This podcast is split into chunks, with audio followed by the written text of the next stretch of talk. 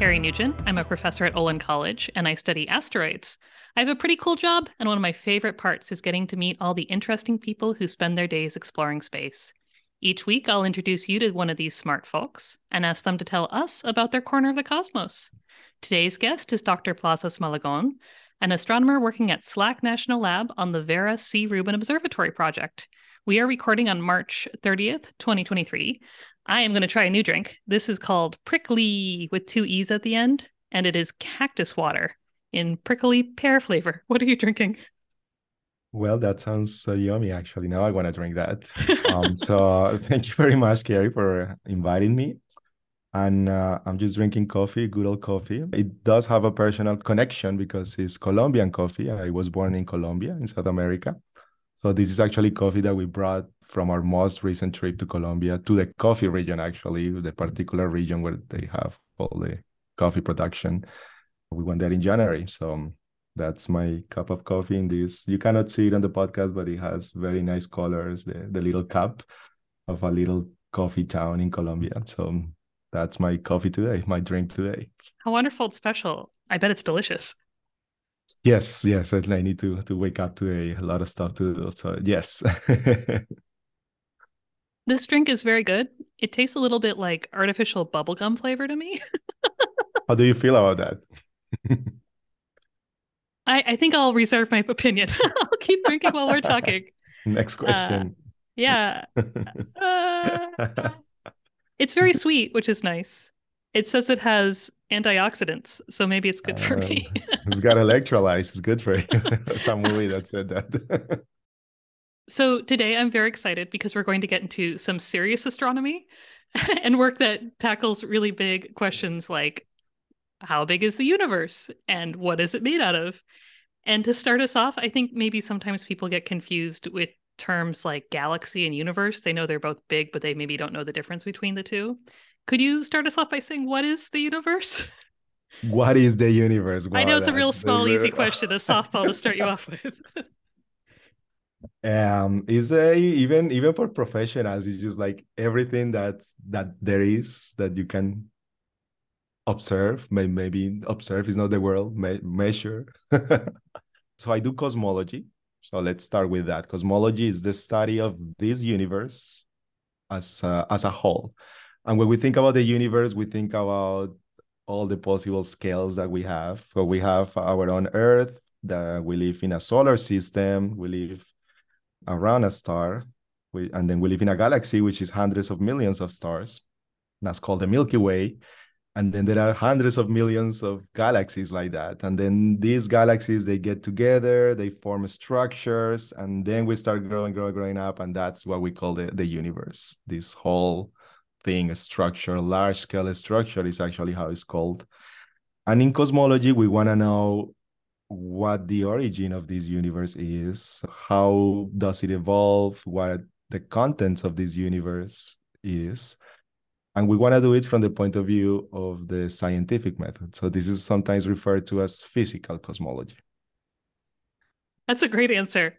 I want to highlight that you're a cosmologist, which is different than a cosmetologist. That's a great difference to make. There's a lot yes. of time people get confused. a cosmetologist, you know, is very good at cutting hair or doing nails. Uh, cosmology is the study of, of the universe. Um, but my students often get that confused. So I just wanted to point that out. I think I got that confused once at the airport with the TSA agent in the United States. That's a, that's a very good point to make. Yes, they, they probably have similar origins. The word cosmos over there, but etymology. But yes, we're talking about different things. Cosmology. so you work on the Dark Energy Survey. What does that survey do? I know it does many things, so that's a big question. Yeah, so this was a galaxy survey. So we had a telescope in Chile, in the northern part of Chile, with the conditions are very nice to put an optical telescope um, close to the Atacama Desert, in the actually in the southern part of the Atacama Desert, which is in the northern part of Chile. And then you go to a mountain, and then we put a telescope in a mountain called Tololo, Cerro Tololo. We put a telescope of four meters, and then for five years we took pictures, so to speak, of five thousand square degrees of the sky What does that mean? It's it's it's a lot. The sky is big. So just to give numbers, this is about one eighth of the sky, which is st- still a lot. It's not the whole sky that you can see from Chile. And I'm gonna say that because the Rubin Observatory is gonna actually measure the whole sky with, with its survey. But this dark energy survey already happened during between 2012 to 2017 or something like that, or 2018, five, six years. We took properties of hundreds of millions of galaxies. And what are these properties? Their position, how bright they are, how they move.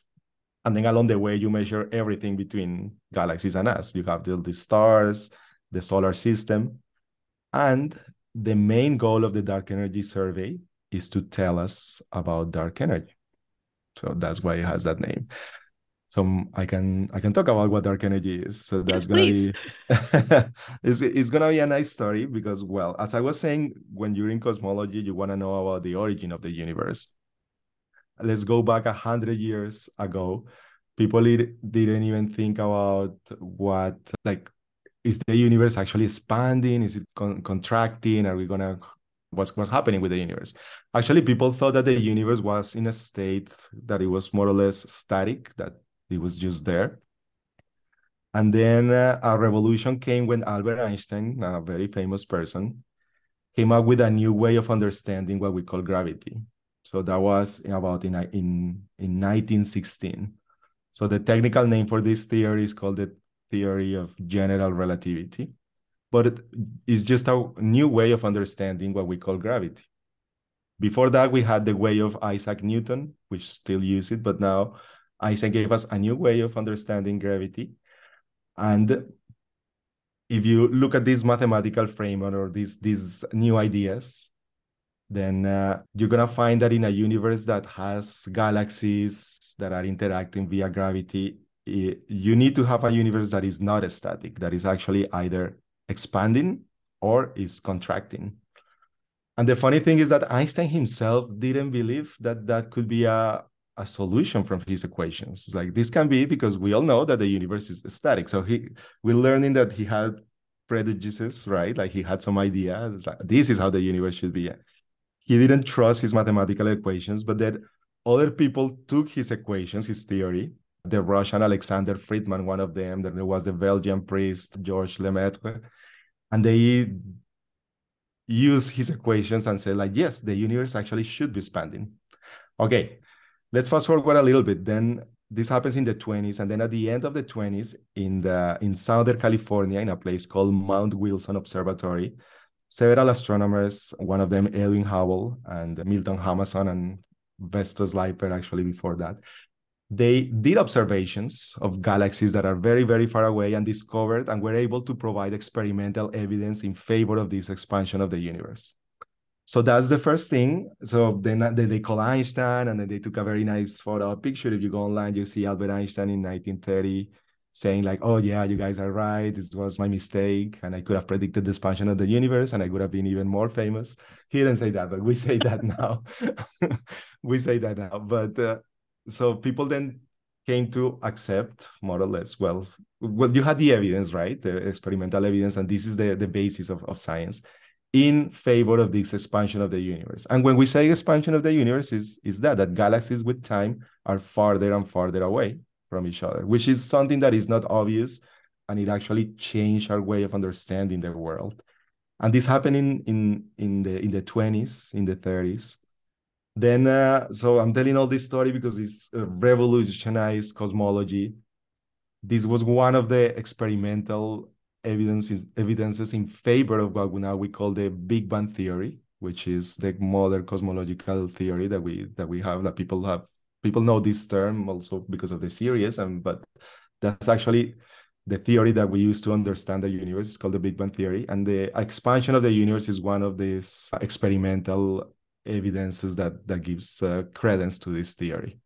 Okay, so then people hundred years passed, well, sixty years, maybe I exaggerated a little bit, and people said, okay, the universe is expanding. If you have a universe that is expanding, and then you still have galaxies that have gravity, and they are attracting each other, what would you expect would happen? In a similar way that when when you throw, for example, a, a ball or a stone to the sky, at some point because of the gravity of the earth, the stone is gonna go back to the earth because the gravity, even though the, the stone or the ball is moving upwards, at some point it's gonna stop and then it's gonna come back if there is enough gravity, which there is from the earth. So people thought maybe something like that will happen in the universe. Could it be that the universe has enough mass, enough, enough gravity to stop this expansion? Or could it be that maybe we don't have enough mass that is just gonna go expand forever, little by little? Like the speed is gonna decrease, but it's gonna still expand and expand forever and ever. These were the cosmological questions that people had back in, in the time, as I, I said about maybe in the 90s, in the 80s, even between the 30s and the 90s. I'm talking I'm talking about this after they established the expansion of the universe. Then we come to 1998, and then we come now finally to dark energy because there were a couple of, of groups using observations from Chilean astronomers in actually in Tololo and in, in another observatory called Calan in Santiago. They measure a particular type of star uh, called supernovae that has the property that has the same brightness wherever you are. So why why is this important? And what what they wanted to they wanted to measure this expansion of the universe and they wanted to answer this question. Actually, is the expansion of the universe gonna stop or not? The problem when you look at the sky is that if you see something that is bright, you don't know that it's bright either is because it's very close to us or because it's intrinsically bright. But if you find this particular type of special stars that are called supernovae type 1a, people with high confidence, they know that no matter where they are, they have the same brightness. So that's why they call them standard candles. And this is great because if you see one of these that are faint, it's because they're actually far. It's not because they're intrinsically faint. It's just because they're actually far. And likewise, if they you see them brighter, then it's because they're actually closer and not because they're they're actually intrinsically brighter because they have the same brightness no matter where they are.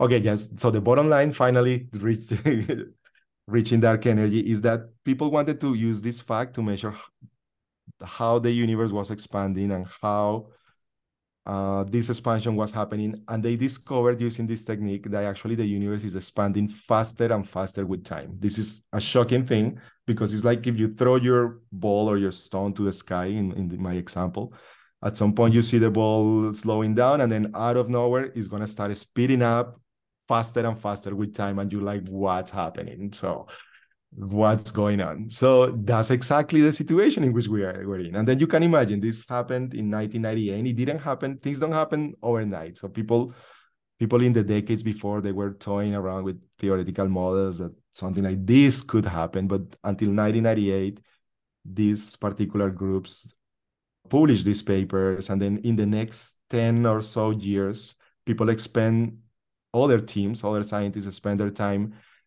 making confirmation of this uh, hypothesis or this uh, observation, actually, because they did an observation. And then, yes, it was confirmed that the universe is expanding faster and faster in time. And in the same way that when you're driving with your car and if you go faster and faster in time, you say you're accelerating. Technically, when you go slower and slower in time, you're also accelerating. So it's when you're changing your velocity with time, you call that acceleration. So we call this the observed accelerated expansion of the universe. And that's that's that's all that there is. We don't know what it is, so people need to call it something. People say whatever is causing it, we're gonna call it dark energy because we don't know what it is. It's just a placeholder name, and that that's what that dark energy is. So in 2011, the people who made the discoveries at the end of the 90s, they won the Nobel Prize because of this discovery.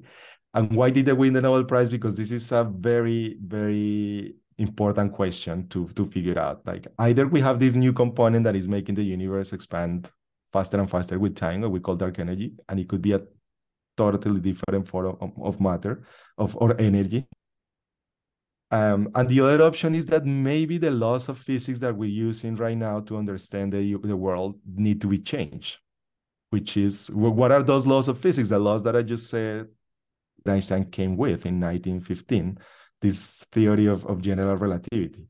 So that's that would be great also if we find out that we need to modify Einstein's theory of relativity. The thing is that in, in the individually in, in other experiments, this theory has been confirmed experimentally over and over again. When you hear about black holes, when you hear about gravitational waves, when you hear about other phenomena that involve gravity in extreme circumstances, the theory has actually passed all these tests. It could still be that in these cosmological scales, this theory needs to be modified. So we have these two options. We have this weird stuff called dark energy, or we need to change Einstein's theory of relativity. Okay, that's the long story, which, uh, believe it or not, is actually a short explanation of what's going on. so. I mean, those two conclusions are both bananas, right? yes, they're both Either crazy. Yeah. Most of the universe is made out of this stuff we can not directly detect or really understand in a deep way, or our laws of physics are wrong. Either one. Either one, yes. And as you mentioned, I didn't mention this explicitly, but as you said, most of the universe, because we actually can calculate the fraction that this dark energy is, the fraction of the universe. Let's say, is this like 10% of what is in the universe or 20%? It's not. It's 70% of everything that you that there is in the universe is dark energy. There are ways of calculating that with observations and with mathematics, and that's crazy. Like most of what there is in the universe, we don't know what it is. And on previous episodes, we've mentioned dark matter before. What's the difference between dark matter and dark energy? Oh, that's another great question. And then they have in common the, the adjective dark. And then you can imagine that, the, oh, why do they have it in common? Because, yeah, these guys don't know exactly what they're talking about. not, not quite, but it's, it's actually a placeholder again of a name of another substance that we call dark matter. is going to act in different spatial scales than dark energy. And now we're going to think about galaxies. Let's think about galaxies.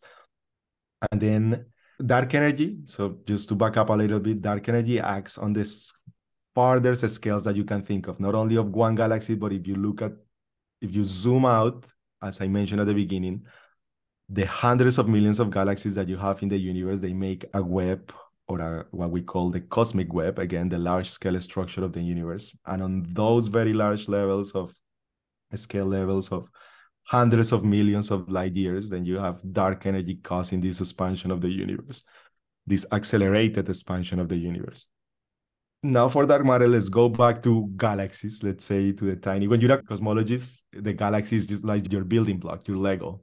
You need to use a lot of your imagination because for us humans, even the solar system is huge. But then here you need to to reset your imagination a little bit and oh, it's just one galaxy. So in one galaxy, then you can also do observations. So people were actually looking at how the stars move around the galaxy. You can think of a galaxy usually. I'm pretty sure the, the people who are listening to this right now, they're thinking of, of a galaxy that looks like a spiral. It has some arms. And then now I want you to imagine that things are rotating in that galaxy. That's one type of galaxy, and the Milky Way, it's one of these type of spiral galaxies. And then people were measuring the velocity around which the stars were moving around the center of the galaxy. And they discovered that in order for those stars to be bound to the galaxy, there should be more matter than what you can see from, from the light of the galaxy. So you can think of, for example, that you have a, a stone. Again, let's go back to my stone. And then we have a piece of, of string. And then you start swirling it around your head because you have enough tension in that string and in your hand. That's the that's the gravity, let's say, that's keeping that string, that stone together and it's not flying to hit another person. Right. But if you didn't have enough strength, then the stone would just go and fly away. So this is what people were were saying. They were like these stars are going super fast, and then on the other hand, from the light we see from these galaxies, we cannot calculate enough mass because if you see light from a galaxy, you can calculate the mass that the galaxy has. So there was like, oh, there must be something else that it's not absorbing or emitting light.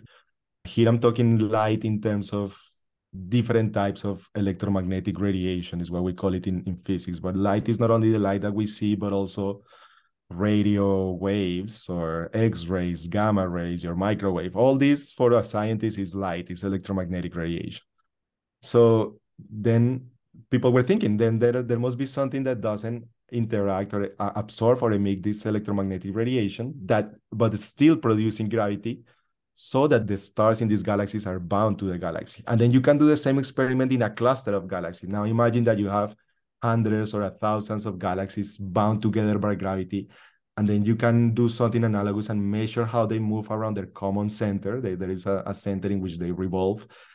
And then you can also make that inference that actually there should be, there must be actually more matter than what you can see with electromagnetic radiation. So this dark matter, we call it dark matter, we don't know what it is. Uh, we think it might be a new particle, a new fundamental particle like protons or electrons. These are what we call fundamental particles, like what atoms are made of. But this is something completely different. And this is, is also bananas because we have a very successful theory to understand the micro world. So I've talked about the very successful theory to understand the, the big world, as the theory of general relativity. And then we have a very successful theory to understand the particle physics atoms and neutrons and electrons. And that's called the standard model of particle physics. Physicists are not very creative with names, but we call it a standard. It earned the name of a standard because it has passed many, many experimental tests. The bottom line is that none of this standard model, despite being so successful, it doesn't tell us anything about dark matter or about dark energy. And that's another bananas thing. So to summarize, then we have this dark energy, which is 70% of the universe, is causing the accelerated expansion of the universe. We have this dark matter that governs the structure of galaxies and clusters of galaxies. It's still very large scales, but it's smaller, smaller than the largest scales that we think of in the universe. And this dark matter makes about 25% of everything that there is in the universe. And if you put them together, then we have this dark sector. Some people talk about the dark sector of the universe is 95% of everything that there is in the universe. We come back to the question of what the universe is. We, we might not give a, concrete definition, but we know that 95% of everything that there is in the universe is something that we don't understand. And then the rest, what is the rest? The 5% is, is us. All the, this computer, this microphone, you and me, all the galaxies that you can see, that's 5%. And that's why this is such an important question. The two of them, actually, the two questions that's you know really amazing to think about. yeah, I'll just yeah. pause to let it sink in for folks. Let's pause and take a, a sip of coffee. I'm gonna drink my coffee.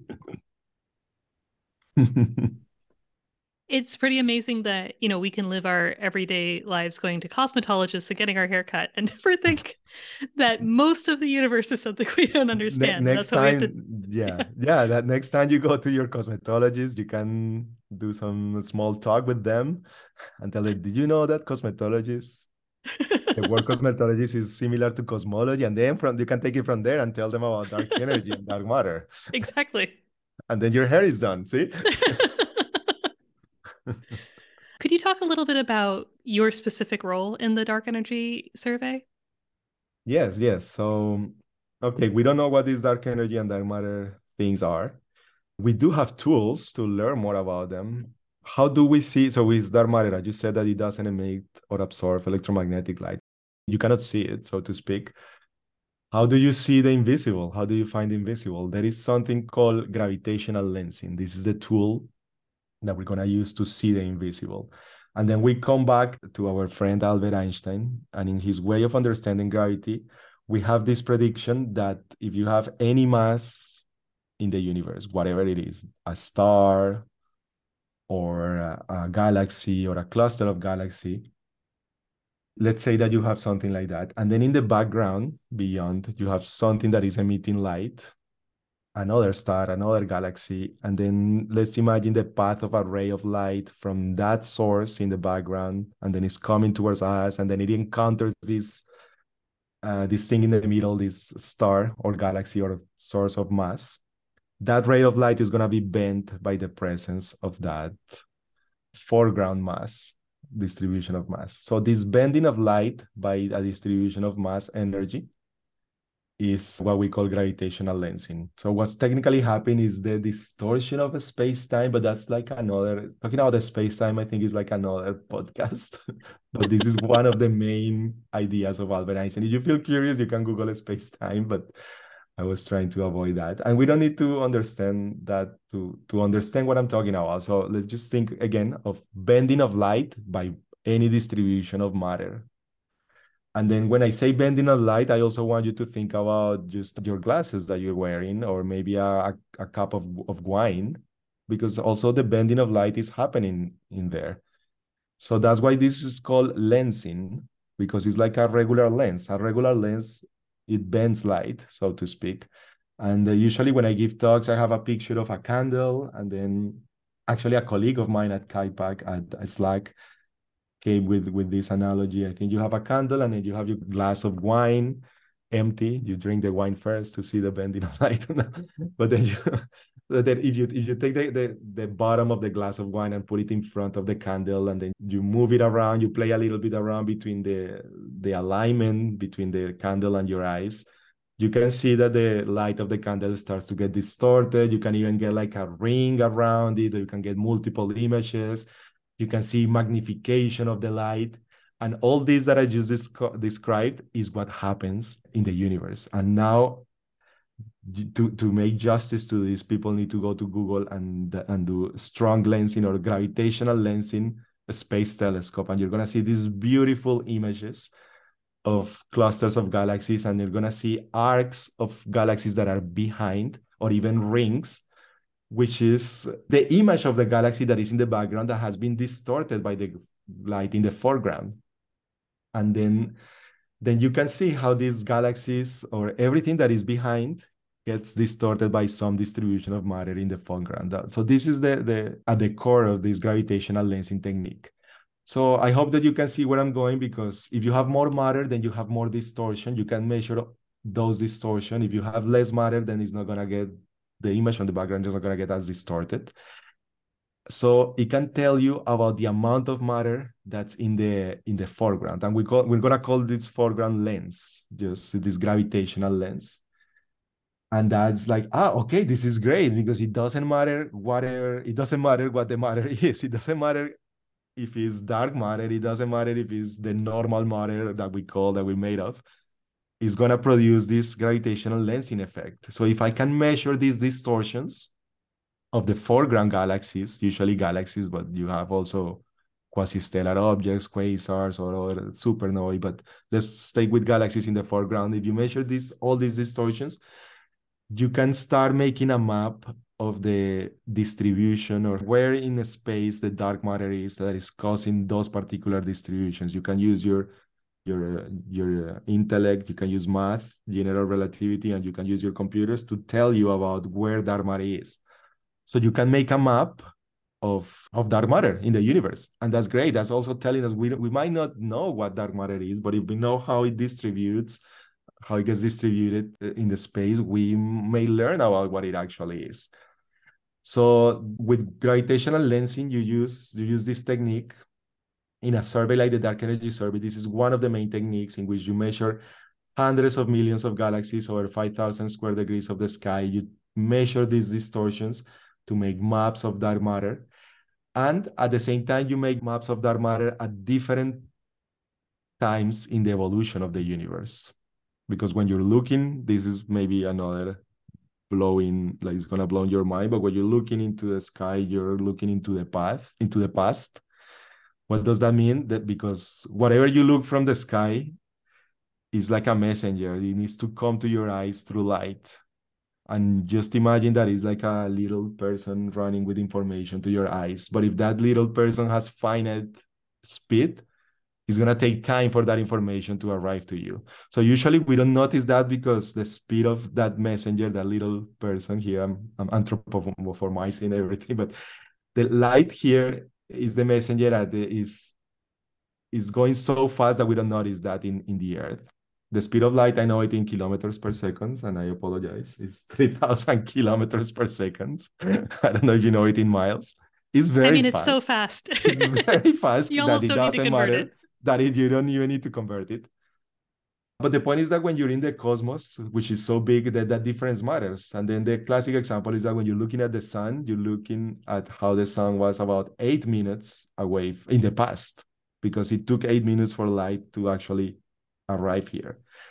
And then you can extend that concept to galaxies and to clusters of galaxies. And if you have an, a, a relatively close galaxy that is uh, about a certain amount of distance. I was gonna say light years. That's that's where the word light year comes. But then, if let's say light took like two years from a particular galaxy to come from when the light was emitted from the galaxy to us, then that's we're seeing it how it was two years ago. Okay, so this simple correspondence, it's it works when with nearby objects, but it gets a little bit more complicated. But that's the basic, that's the basic idea.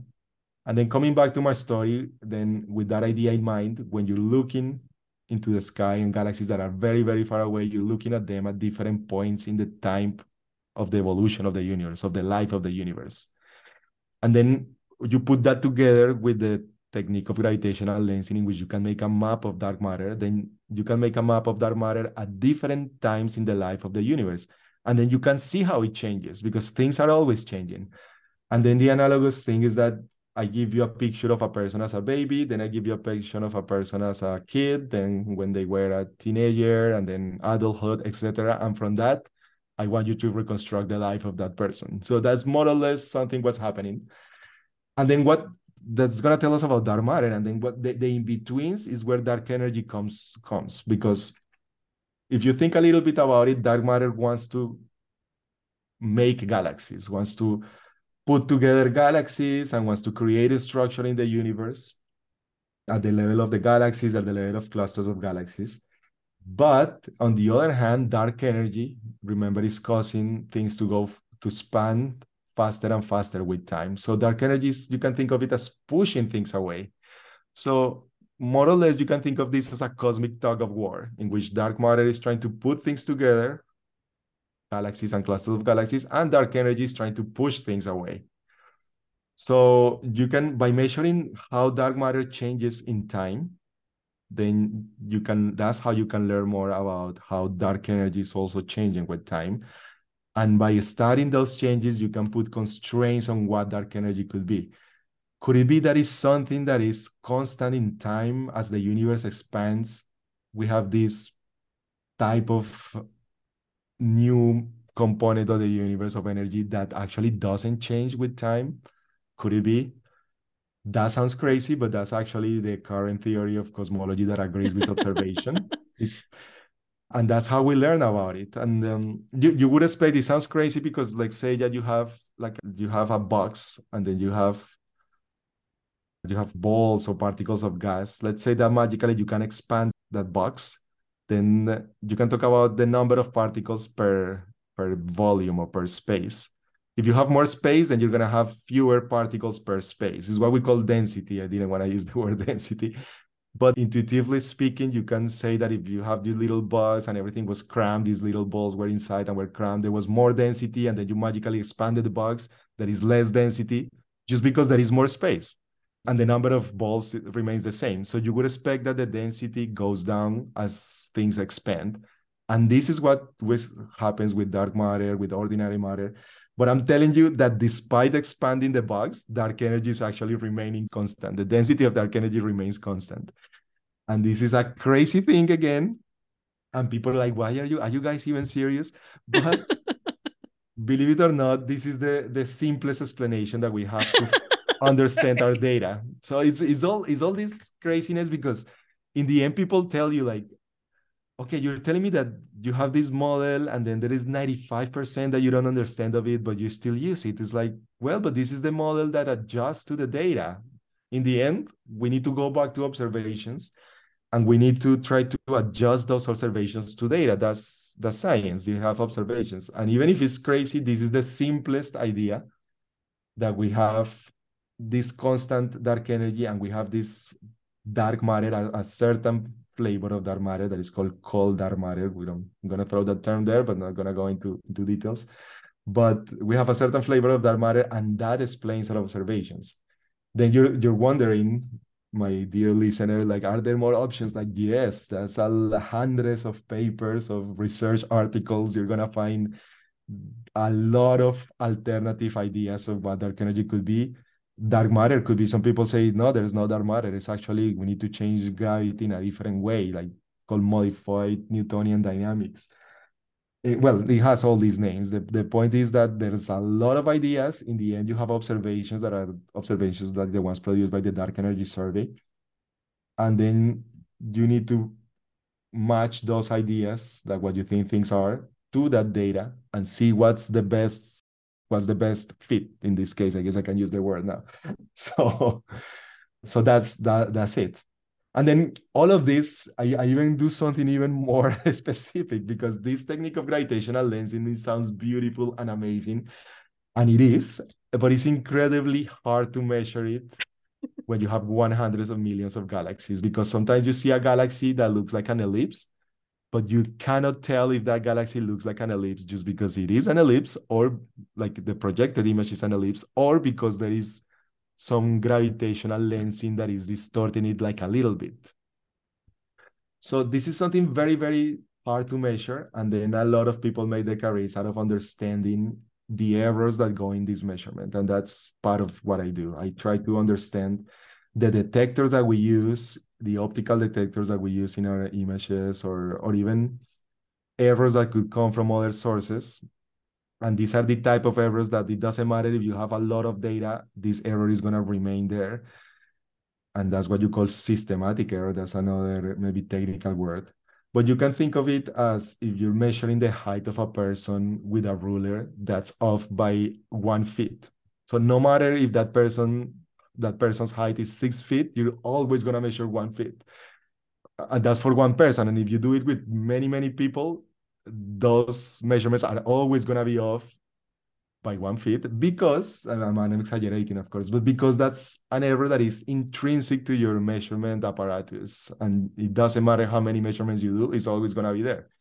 So we have this type of systematic errors in, in our detectors and in other sources eh, in, in our measurement pipelines that even though they're there, if you understand them, if you measure, if you know very well that you're always going to be off by one feet, then you, in the end, you can just safely say that you can subtract that and then trust your final measurement. In order to trust, we, we're trying to answer one of the most important questions of humankind. So we need to convince our colleagues and our peers that our measurement is trustworthy. And by that, we need to show them that we've done a lot of studies of the errors, of the systematic errors that we understand and that we're able to subtract them. So that's my niche research part, which is looking into detectors and looking other sources of systematic errors for weak gravitational lensing. You explained that so well. I love all of your analogies. I'll be honest, I've been really afraid to have a cosmologist on the show just because it's very complex and it's hard to explain clearly after that beautiful communication you've just done, people will not be surprised to learn that you actually host your own astronomy podcast. So you created and you host Visión Cósmica. Can you tell us about it and how people can listen to it if they're interested? Absolutely. Well, first, it's in Spanish. So I hope that you're looking forward to practicing your Spanish skills. and uh, it's called Visión Cósmica. So the word vision is the same as vision, spelled the same, and Cósmica is as cosmic but with an A. You can find it on Spotify and Apple Podcast, and we have our own website, visioncosmica.org. And uh, yes, this is something when I was working a couple of years ago with another great science communicator, Dr. Pamela Gay. She has a lot of amazing podcasts one of them Astronomy Cast and 365 Days of Astronomy, I think, among many others. And then I was working with her, and she's like, "I want to make a podcast in, in astronomy in, in Spanish. You know, we want to reach people in the United States who identified with who are culturally Hispanic, but also anyone in general who wants to hear about science in, in Spanish. I think it's important to communicate science in other languages um, in addition to English. And we started doing this podcast about a year and a half ago or so. I guess it doesn't have the cadence I wish it had because I do this on my spare time. But I try to invite people to tell me like what you're doing, Carrie. Like tell me about their their careers, about their lives, whatever they want to talk about, or something. I, sometimes I found in the news something interesting that I would like to talk about. And it's it's a it's a podcast about astronomy in general, cosmology, it's vision, cosmic cosmic vision and I talk about cosmology a lot, but I also wanted to talk about other aspects like the social aspects that go in astronomy and also even cultural aspects. I'm with a friend in Colombia and thinking about making a podcast about video games and astronomy because she she has interest in video games. She's a designer and and there's always I want to make the connection to astronomy to things that are maybe maybe they're not connected, but I think you can find astronomy in, in anything. So I'm always also looking for people who are maybe not professional astronomers, but who can make a connection with astronomy. So yeah, if you're one of those, let me know, and we can arrange a new a new episode. That's so great. Thanks so much for sharing. I agree. It's so important to have science communication in all types of languages. I've worked with some students who, for example, speak Spanish at home or even Russian at home or any sort of language. And they always tell me they have problems telling their parents what they do because maybe they know colloquial Spanish, but they don't know any of the terms. So I think a podcast is just a great way to learn about science and pick up some extra extra words in different languages. Right, absolutely. Yes. Um, so thank you so much, Dr. Plazas Malagón, for being on the show. And now that we've heard all about dark energy, we get to hear a fun fact about Andrés. I got a pilot's license when I was a postdoc at JPL. Oh wow! I, ha- I haven't flown in years because I had a baby and then it's expensive. so that was cool. I only fly the single engine land Cessna. So uh, I like to try new things. Last year I played taiko drums in St. Louis for a summer, and we we perform in the Japanese festival in the botanical gardens. I like to learn new languages, like study Japanese and French and Russian. And I want to teach my kid Icelandic because he's half Icelandic now. But there's sometimes I don't have the time. But I like to. I'm just curious. I like to try new things. And what else? I like. I like video games. I like manga, Japanese comics. So these are some of the fun facts, I guess. I think. Yeah, no, that's amazing. thank you so much for being on the show, um, and thank you for sharing. Thank you so much, Carrie. It was a lot of fun. Hope to see you in another opportunity. Yeah, we'll have to have you back. Absolutely. There's we've just scratched the surface. yes. I hope you enjoyed this week's episode. Intro music is from The Return by Deltron 3030. Huge thanks to Deltron 3030 for letting me use it. The beeps you just heard are from the very first space probe, Sputnik. You can visit us at listentospacepod.com, and we're at Listen to Spacepod on Twitter. The views expressed here do not reflect the views of my employer or the employer of my guest. Thanks for listening.